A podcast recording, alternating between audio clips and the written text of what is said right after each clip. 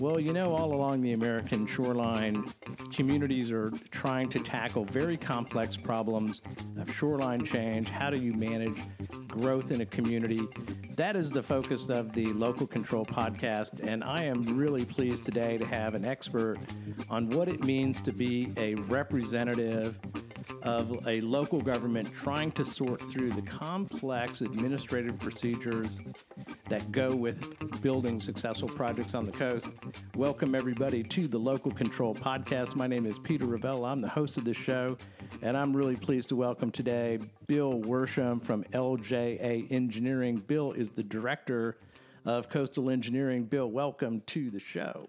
Thank you for having me, Peter. Yeah, and before we dive into a conversation, and what we're trying to talk about today is the relationship between local government, local governments that have responsibility to their voters and their citizens for the state of the coast, and the administrative processes above them at the state and federal level that are so important in whether these things get done right. Uh, before we dive into that conversation, I need to make a quick uh, thank you to our sponsor, the TI Coastal Services from Wilmington, North Carolina. TI Coastal Services, led by Chris Gibson, a fantastic coastal engineer. And Chris was kind enough to sponsor ASPN's coverage of the Florida Shore and Beach Preservation Association meeting coming up this week in Hutchinson Island, Florida. We'll be there uh, tomorrow. We're jumping on a plane and we're looking forward to talking every, to everybody in Florida. Uh, and so we want a, a, big shout out to Chris Gibson and TI Coastal Services for sponsoring our coverage of the Florida Shore and Beach Preservation Association meeting. And we'll be bringing you that coverage throughout the week. Thank you, Chris. Uh, so, Bill, you and I have known each other a long time. A long time. I, I, I don't know how many years, but it's 20 plus, isn't it? Yeah, when was when was the CMP passed in Texas? 19, 1996, I think, something we're right in there. Bill and I used to work together at the Texas General Land Office, the lead coastal management agency for the state of Texas. And over the years, we have crossed paths many, many times professionally.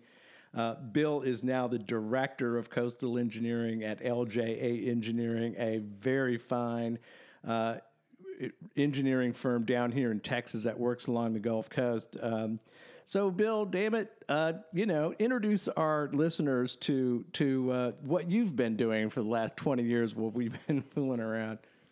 Yeah, it's since you and I met. I had I came back to Texas from California, and uh, you know, of course, I grew up here in Texas and uh, working with you at the land office. But uh, I had you know my friends and family and uh, all were you know from southeast Texas in uh, Jefferson County and Beaumont, Port Arthur. I'm from Port Neches, and it really it wasn't long before I got to start working with all my you know people from from Jefferson County as part of my job, and that eventually led to opportunities to work on projects in Jefferson County, which was you know very fun right. for me to do. And so through that, I've I've been able to uh, spend time there, learn even more about the the coast there than I knew growing up, and then uh, you know more recently work with the elected officials and the staff down there to put projects in the ground and. Yeah. That's been a really interesting experience. Well, you you're a true coastal engineer, not in the sense of just the uh, the name of this study that you've done, but you grew up on the Texas coast. Uh, I did. Your your parents were uh, uh, pillars of the community down there. Tell us about your family history living on the Texas coast. And folks, we're over here for those folks out in California and other parts of the U.S. We're in Beaumont, Texas, at Port Neches. We're over by the Louisiana border. We're, we're on the easternmost part of the Texas coast. Tell us about your family history over there.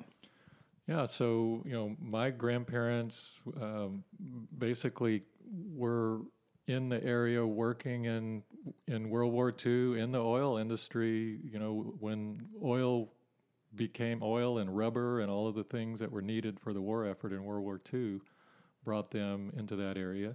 And so my grandparents were there. My parents grew up together in Port Neches and knew each other from you know elementary school. And so I, you know, I grew up in Port Neches and spent a bunch of time on the river. the Neches River and Sabine Lake and uh, the Gulf of Mexico beaches there, McFaddin Beach.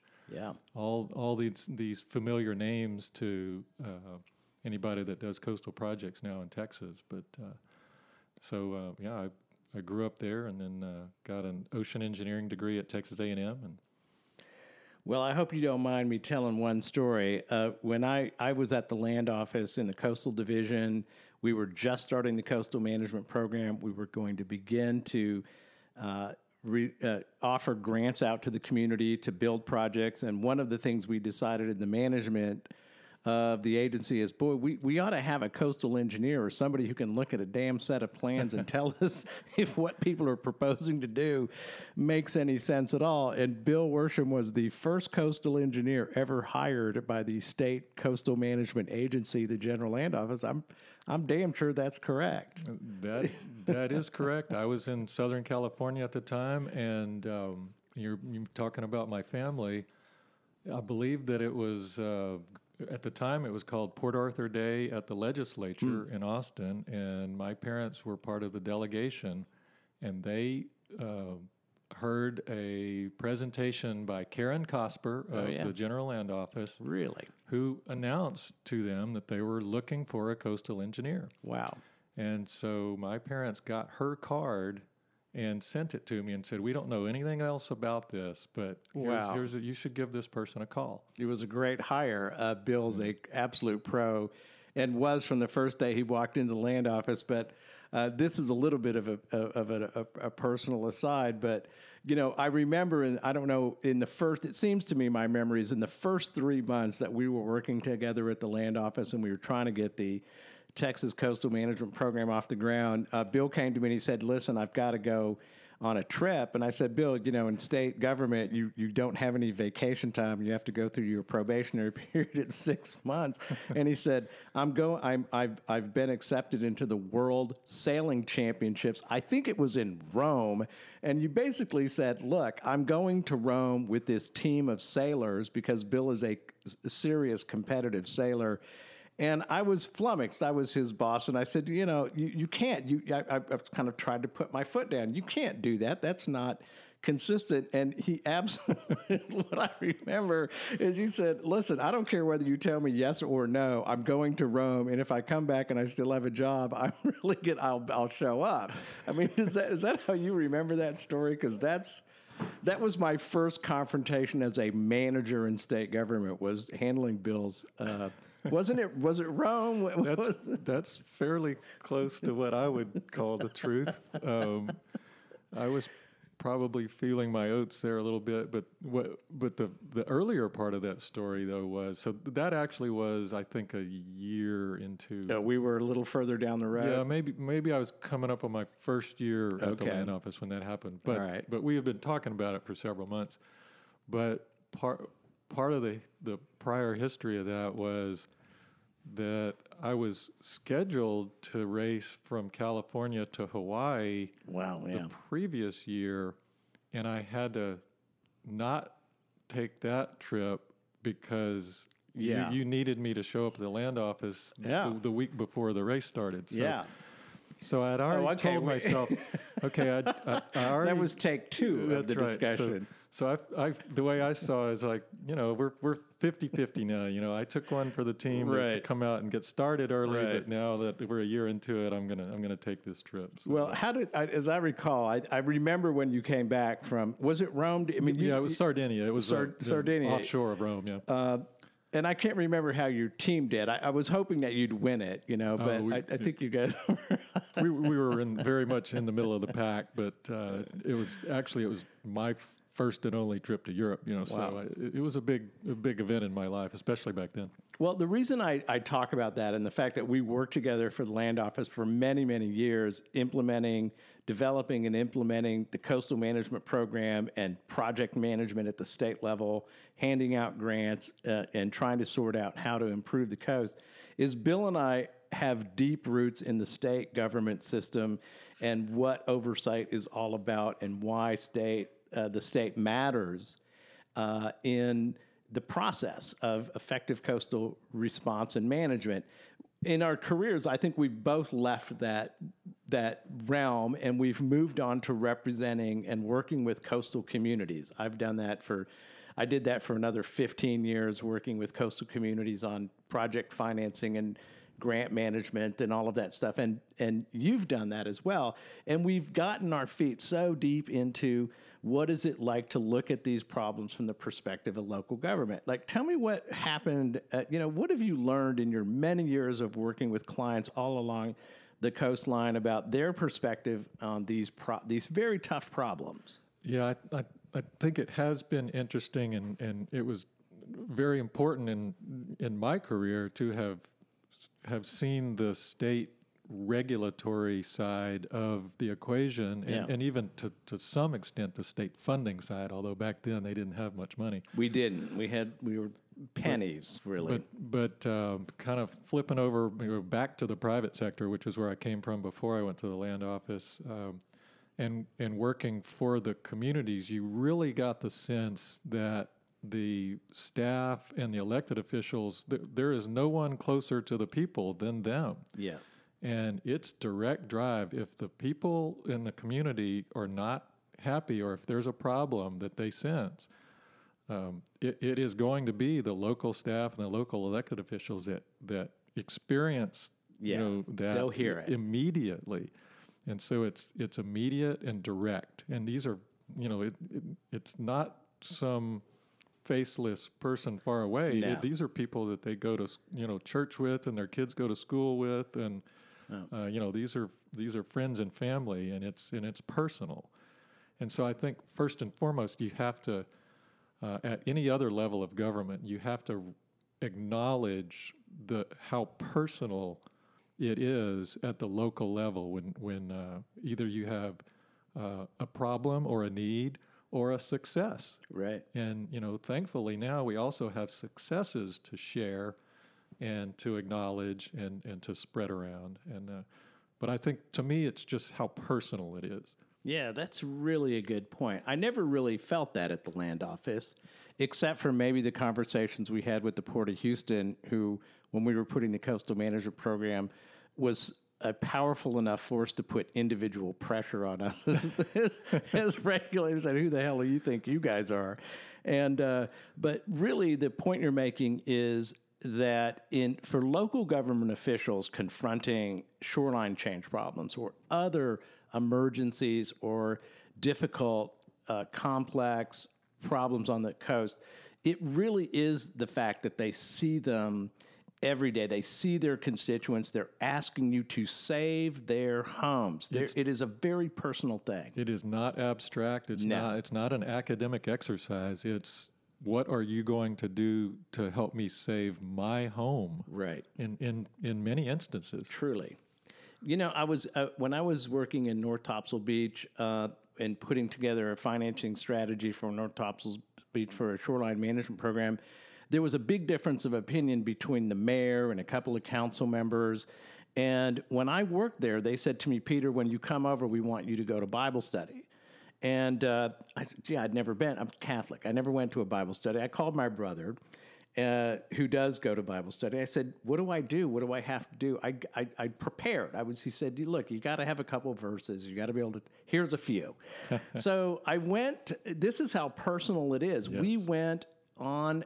I was there to work with the city council on a decision on a design issue and a funding problem, and all of the council members appeared. We all went to the Bible study and we spoke eloquently in, in about our shared brotherhood and all of that, and then went out the door and went to the meeting and argued over the project.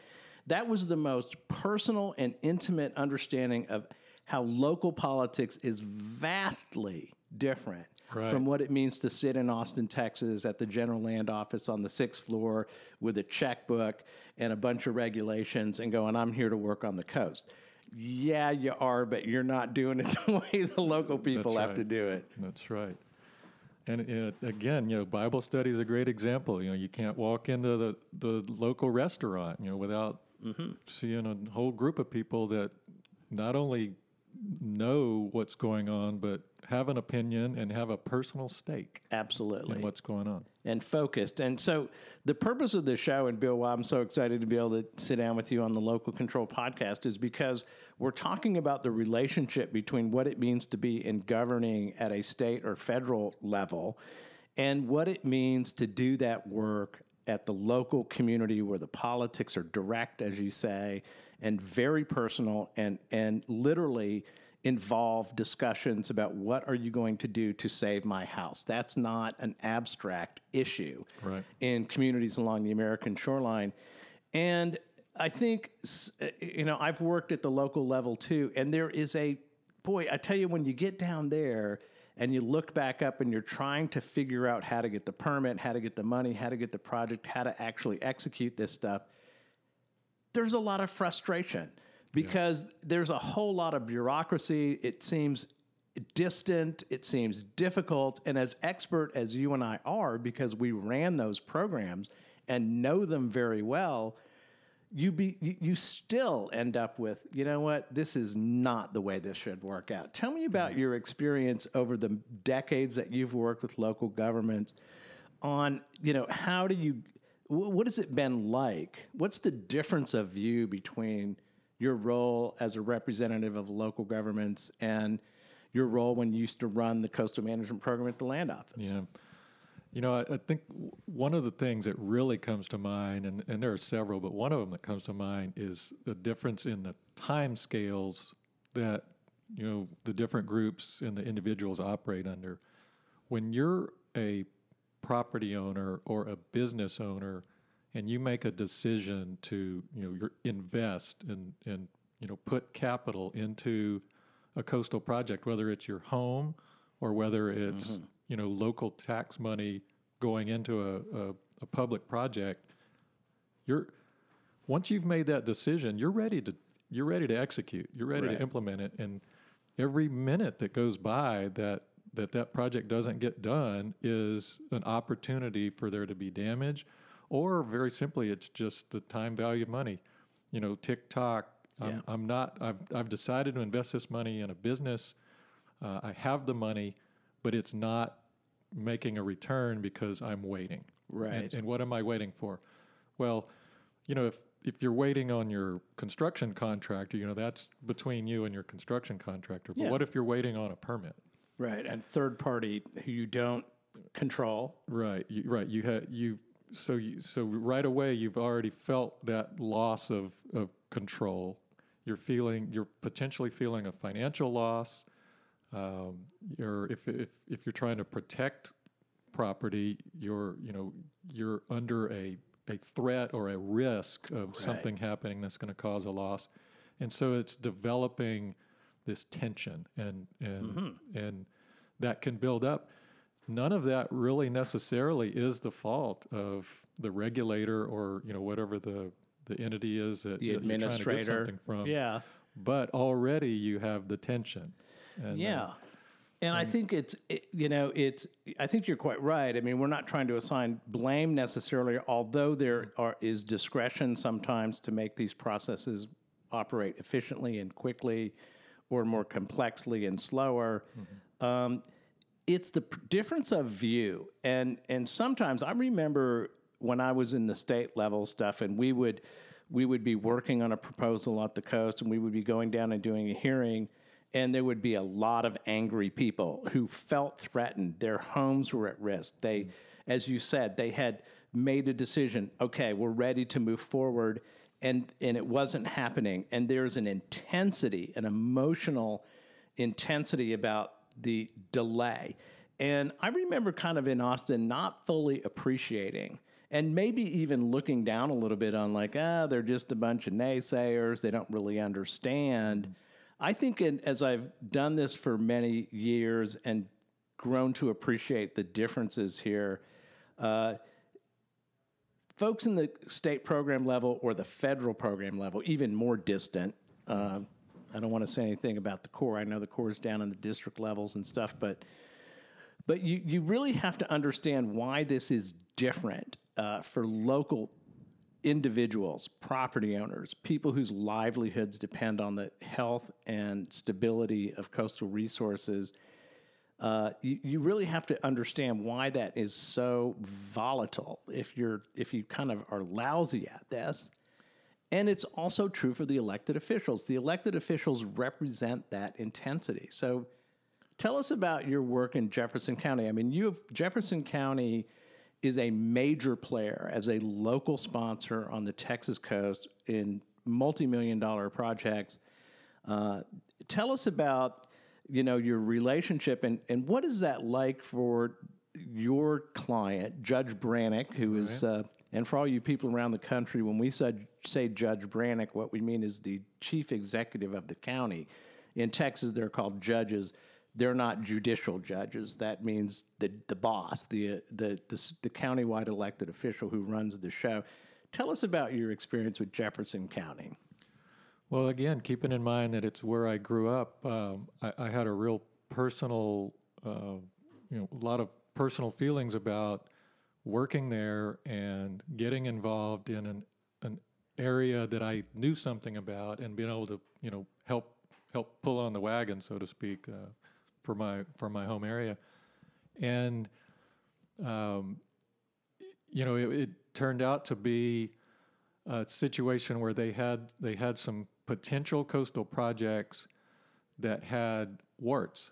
You know, they they were trying to do some things that uh, regulatory agencies didn't necessarily want them to do. They wanted to rebuild a coast highway, you know, in yeah. an area that they had traditionally rebuilt the coast highway every time it got destroyed. But more recently, the area that they were trying to build it in had had become a federal refuge. Yeah. And so now you introduce layers of complexity and regulatory uncertainty, let alone the technical problem of, of you know slowing the shoreline retreat. And so it be, quickly became this multi-dimensional problem and project. And you know, there's nobody on this earth equipped, you know, to deal with every single facet of this issue. So it quickly became much more than an engineering project. It became a regulatory project, a mm-hmm. political project, a right. funding problem. Yeah. Um, uh, you know, it's uh, dealing with uh, federal ownership of, of the land. Yeah. So, you know, we were actually trying to build a project on land we did not own. Yeah. you know, so, right. so there are just great so example. many, so many great things that, that complicate this.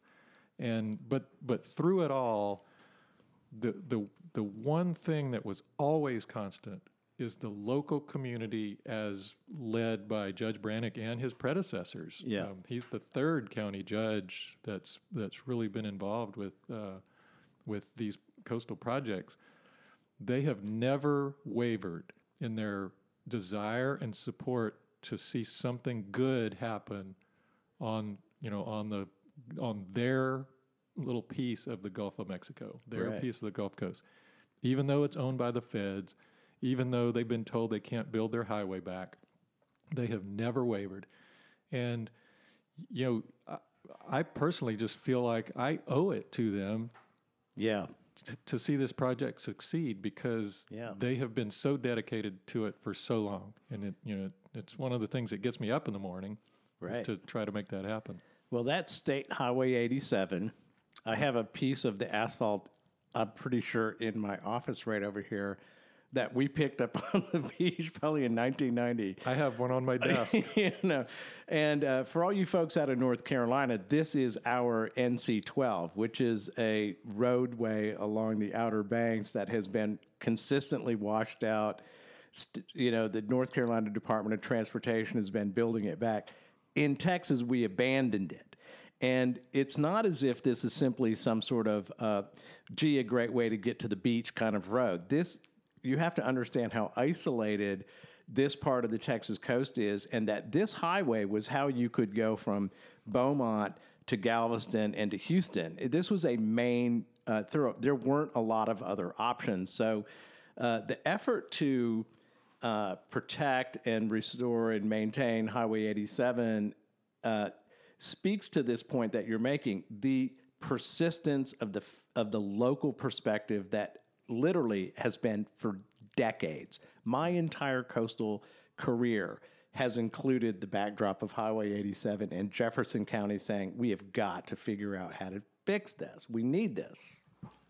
It's funny. There, when I started working for you at the land office in 1995, when I walked into my office, there was a memo, and it had about 10 things on it.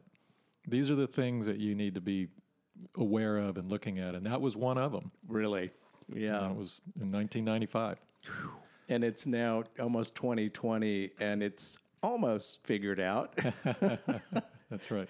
So, um, you know, I want to I want to talk a little bit about what I think is, and and and this is an important um, element because when you set up governing systems where you've got multiple levels of government operating, as you said, something as simple as gee whiz, why don't we fix the road becomes a political question. It becomes a multifaceted problem of federal jurisdiction, state jurisdiction, state financing, politics, local politics. None of this stuff is simple. Nothing on the American shoreline is ever simple. And but how these systems relate to each other is really uh, so important in in how the projects play out. And here's the proposition I want to throw out, Bill, and I want to talk to you about is, you know, in my career in in working as a consultant over in Florida or in North Carolina, this is how the setup would go. The local community would find a problem they absolutely had, usually a shoreline retreat, homes threatened, access threatened, roads threatened, that kind of thing. And the local government would lead the charge of issuing an RFQ, finding a really qualified engineer, hiring and contracting with that expert in partnership with the state. The state was a financial player who underwrote and subsidized and helped the local community. But the trick was those engineers went to the city council meeting and they said, here's what we're finding out. Here's the results of our investigation. This is what we propose to do. And the citizens in the town would listen to the engineer and they developed over the years, because you know these projects take years, personal relationships with the guys who were trying to sort the problem out and had to establish the credibility that's how right. it worked in North Carolina. That's how it worked in Charlotte County. Uh, in Florida, where I worked with Michael Poff from CEC, great engineer. You know, this is personal. Everybody, the homeowners on the island knew Michael Poff by name. They Absolutely, probably had his did. cell phone number. They could call him up and say, Michael, I don't understand this shoreline sediment transport thing you're doing. What the hell does that mean? And, and you know, they could do that. Right. Here we are in Texas. We don't operate that way in Texas. We have in Texas the centralized control of professional engineering services on projects that are run through the general land office. Right. And God bless the general land office. When we were back there, I think you, you, you actually said it right. Back when we were there, we handed out maybe a million dollars, two million dollars a year Right. The state of Texas as, as has at its disposal $50 million in GOMESA funds, a probably a, a billion or more in community development block grants. They have $100 million in, in uh, Restore Act funds for the state. They have a massive amount of money. And I don't know, I'm sort of thinking, and I've wondered this why are we continuing to centralize project planning and engineering when that's disconnected. I mean, it just it seems to be one of the problems we have in Texas. Yeah, I you know, I, I was the first director of that of that program that started spending money on coastal projects. You know, back when uh, I guess this was Land Commissioner Dewhurst. Yeah, David the, Dewhurst. When the, when the CEPRA funding first came through, and I think at at that time and you know, with the lack of funding for these types of projects that existed prior to that, there was not really expertise at the local level or understanding or attention paid right. at the local level. There was just no need to uh, pay attention to it because there was nothing going to happen. And when that first funding source came, I believe it was 15 million for the biennium. Yeah, so seven and a half million a year, basically. Pretty low in coastal project money needs, but you, real money. Right. You could run that program out of one room with a with a handful of people, and you could also be fairly sure that you knew as much as anybody about what was going on, you know, with the projects that you were funding. I I think that that is no longer the case. That uh, that as you said, the the kinds of numbers we're talking about. Um, there, there's no central authority that can possibly know in, in any great detail everything about every one of these projects. And um, you know, quite honestly, the you know the GLO staff has way more on their plate than than anybody should expect them to be able to to deal with. And and I, I empathize with, with the problem. We both did. Yeah, I we both you know, do. we- I think be, having been there, we had more on our plates when we were there than, than, than we can handle. And so the but but that is the the inertia of the program. right? You know, it from its origins, it it is kind of continued in that way. And and um, you know, I I personally think that there's an, an opportunity to recognize now that that there are there are many sources of of good knowledge and know-how and experience and information in coastal communities Yeah. now, and uh, that maybe you know decentralizing the you know the effort is a is a good Yeah, direction. It's more efficient. I mean, you know, over in North Carolina, where the state has operated as a decentralized program, where the state is a financial contributor. And here's the thing that's important about the state role in North Carolina and Florida they have 100% control over the project designs and what gets built because they control the permitting. And what's interesting in Florida and in North Carolina is the agency with the money is also the agency with the regulatory oversight of the design and the issuance of the permit. yeah. This is not true in Texas, and this is one of the things I think is why we're screwed up here. Is, Interesting. Is FDEP, the Florida Department of Environmental Protection, can hand the money to Charlotte County and say, "Listen, you guys figure it out. Get your engineer." We they know that the engineer is going to come to them with a preliminary design, a monitoring protocol, and every inch of that proposal is totally within the regulatory power of FDEP. And anytime they want to say it ain't what we want, it, they can say it. And that control allows them to maximize their work efficiency. They can say to Michael Poff, Michael, come up with a design. Michael understands what the DEP is about. He can he can work with them, but DEP staff does not have to manage that contract. In Texas, every major coastal project has to be managed by a project manager at the land office, and you need a 50 person serious coastal engineering firm to handle $200 million in projects, and, and they can't do it. And, and George P. uh, Bush and I have spoken a couple times. I am a fan of the land office. We both used to work there.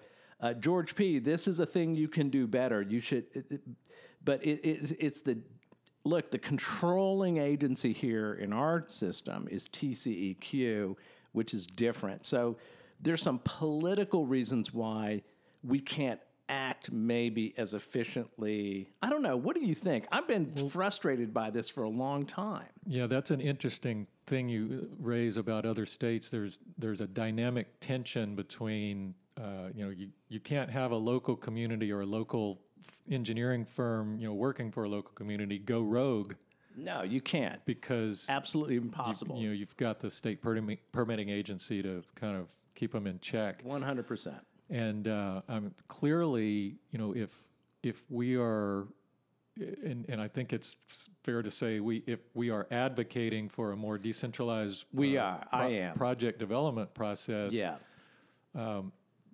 we the collective we need to figure out how to create that dynamic tension, Right. and so that it's a it's a self-regulating mechanism. Yeah. and uh, th- maybe that's where we need to be focusing some energy Yeah. is to is to see how that might work and uh, yeah I don't I don't think I have the Well, the I don't either. magic bullet answer to that right now but I, I think as as you said we've we've got issues at the moment in, in trying to deliver projects bo- both conceive of them and then put them in the ground Right. in a timely way with all of the money we have available to us because a- as we know that money the the longer it sits unused the the more certain it is that it's going to be swept at, Well, at some level two we don't want that problems. happening Two problems in the delay. The one you pointed out at the very beginning which was about the intensity of the relationship of the local community to the problem. And when the projects get tied up in centralized control, there's the staff isn't available to really keep track of the contracts and move the projects forward. The local officials feel every bit of that delay. Absolutely. And but you don't feel it in Austin. You just don't. We didn't when we were there. As much as we could visually see it and even experience it, it wasn't our guiding principle as as government players. And and so I Well, and there was nothing you could do about it at that level, at the staff level, certainly not. no, and and so there's the there's the there's the the experience of the local officials and the motivations that they feel that separation and the fact that that the the level of horsepower required to run a 500 million dollar annual you know construction and engineering design budget on a state agency that do they have they don't have five engineers at the general land office in the coastal division i don't think they have three do they have two do they have any I'm not sure they have an engineer on staff. yeah i mean you know in, in the consulting engineering community you know the intensity of the engineering expertise that has to be applied to make the right choices here and i've, I've watched it all the time with the coastal engineering firms I've worked with, the intensity of the effort. Um, I'm working on the financing and the permitting part. I'm not doing the engineering design, but but everything they do uh, is a 40 hour week job to get a project Oh, yeah. through the process. And when you don't have the horsepower, I mean, this is why I think, and Commissioner Bush, this is if you listen to this, this is what I'm saying: is there is a bottleneck here, which is a choice. And there is a better choice here. And somehow in Texas, given the threats we have, the amount of money we have, we've got to come up with a better way. Or local elected officials and communities are going to explode. I, I, you know, it's not good. Yeah, I think that you know the local elected officials, as you say, are feeling it, and I think that the that that tension or that that that you know the things that are bubbling up from the local level will bubble up, and I'm sure are Yeah. bubbling up to the state level and the federal level, and you know they they don't always do that in a it may not be in a productive way because you know if if you abandon the the project based technical you know Yeah. regulatory framework at, at the staff level what you end up with is you start hearing from your your Yeah. state senators and your congressmen and and, and uh, U.S. senators and then when, when that involvement comes in and, and as we know It's not helpful. as we know, the, the you know n- nothing that the colonel of the of the local Corps district loves more than you know Getting a call from the state rep. raining down from him, you know, from uh, Yeah. from the elected officials because that that just has a compounding effect that ties up even more of their resources because then they have to they have and to it distorts and the directly deal with process. that. You Yeah. know, Florida back in the day, there was a time, and all of those listeners in Florida who know the old days when DEP operated on a, uh, a state legislative appropriation basis for shoreline funding, uh, and which is and, until this past session is how Texas is operated. It would be basically the earmark model that you know some state senators, some reps in Florida would clamor up to the appropriations process in the legislature and beat on the process and get their project at the top of the heap. There was a point where the state of Florida said, "You know what? It, that's the wrong priority. We got to go to the the highest need first. We have to base it on engineering. We have to understand risk. We got to go to the science and the engineering and pick projects based on need first. And they, and in order to do that, they had to create a, a, steady, a dedicated state fund, and they did. And I think Florida is a, a pretty good model of how project selection and state control can work with autonomy at the local level. I love the blend of how DEP and local governments and people in Florida can bitch about DEP all they want, but we're not as good as that here in Texas. I I, I love Texas. I'm not down on, but we got to get better because we have a huge shoreline and huge problems, and we are not administratively set up to do the best job. Well, we have a huge budget now, which we're not used to having. And Yes, uh, di- things, huge. Things have to. We have to acknowledge that and find ways to get that money put in the ground into projects intelligently. But we have to get it done, or that money is going to go back where it came from. Yeah. Well, yeah, because you know, there's nothing like a hundred million dollars sitting in a bank account that's supposed to be for something, and after about four years, someone looks over the transom and says, "Good Lord, that's a that's a chunk of money. What do you say we pass a bill and slide some of that over here into roadways?" Yeah. And that's happening in along the Gulf Coast. Um, but the the engineering problems uh, that that the states on the Gulf of Mexico are facing with sea level rise and loss of land and marshes and you know all of this uh, and the threats to the coastal communities, big and small, whether it's the city of Houston or Beaumont or Port Orange or Port Neches or you know Port Isabel or down in South Padre. I mean, we we have coastal communities that are going to take care and attention, and I'm just concerned that we're not set up. We haven't figured out how to administer that. And why I wanted to talk to you is because I think one of the key missing elements is the perspective of the local guys who work with the local officials and the professionals who are there who've been hamstrung uh, by the process. I, I think there there is a clear need. There is a layer of knowledge and experience that can bridge that gap between the state and federal agencies and the local communities, and they're not they're not just technical people like engineers. I mean, they're they're the folks that that know and understand the federal um, uh, uh, authorization and appropriation process. Right. They're the folks folks that understand the same processes on the state level, and also these these very bureaucratic and whether you like it or not, you got to deal with it. The Yeah. the processes that are involved when you have disa- disaster funding or, or mitigation funding. There's so many different colors and flavors of funding, and and you it, it takes an army Yeah. of people, and um, it it very much begs to be dis- decentralized because there there is not and there will never be a small group of central centrally you know located No. uh, people that can know everything that needs to be known to run this many projects in this many very different areas. Yeah. I started to mention earlier, you know, when you try to write state rules that apply coastwide, how Which difficult we it is both because we both tried to do and did. It's very hard. because each community is so very different from the others, and uh, you have to have a way of of of having that be part be be a feature of the program rather than a bug.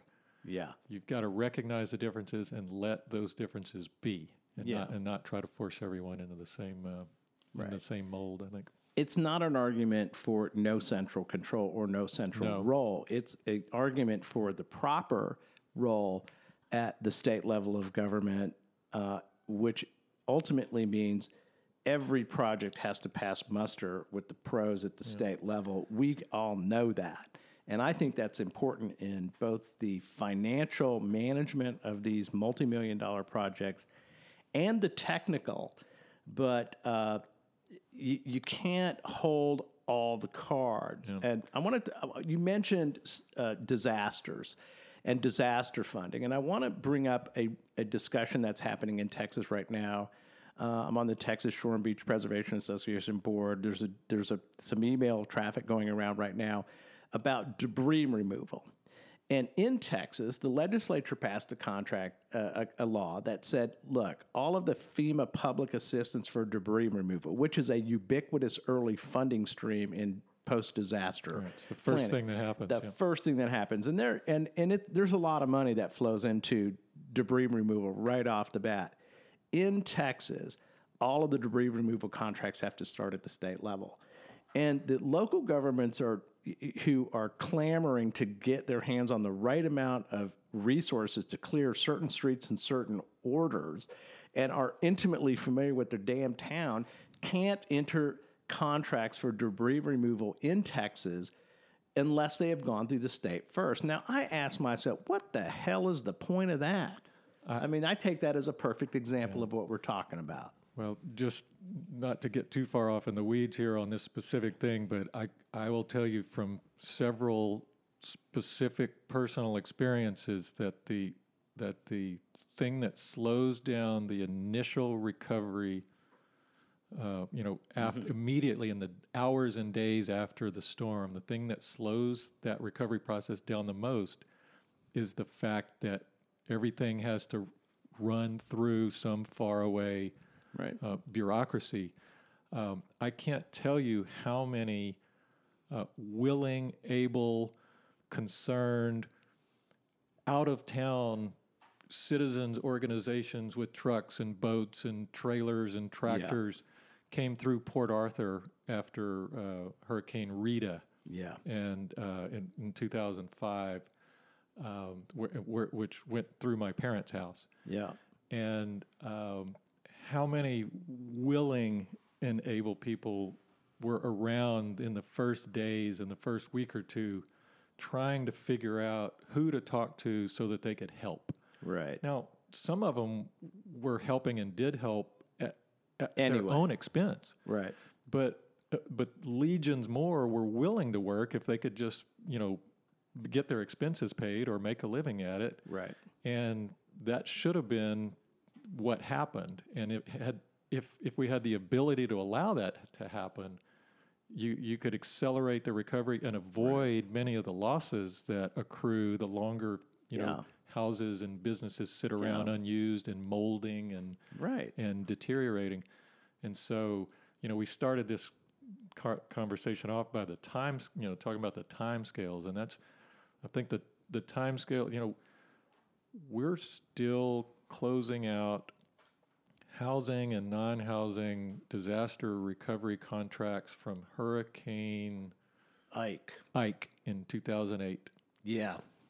when Harvey hit, there were still many, many open contracts and money unspent from Hurricane Ike in 2008. And I, I don't know how else better you can say it than that. Yeah, we, man, I tell you, that's a huge issue. That that that's a whole show. Thanks a lot, Bill. Ladies and gentlemen, I'm Bill Worsham, Director of Coastal Engineering. Thanks for being on the Local Control Podcast, Bill, and I hope we have a chance to have you back on again.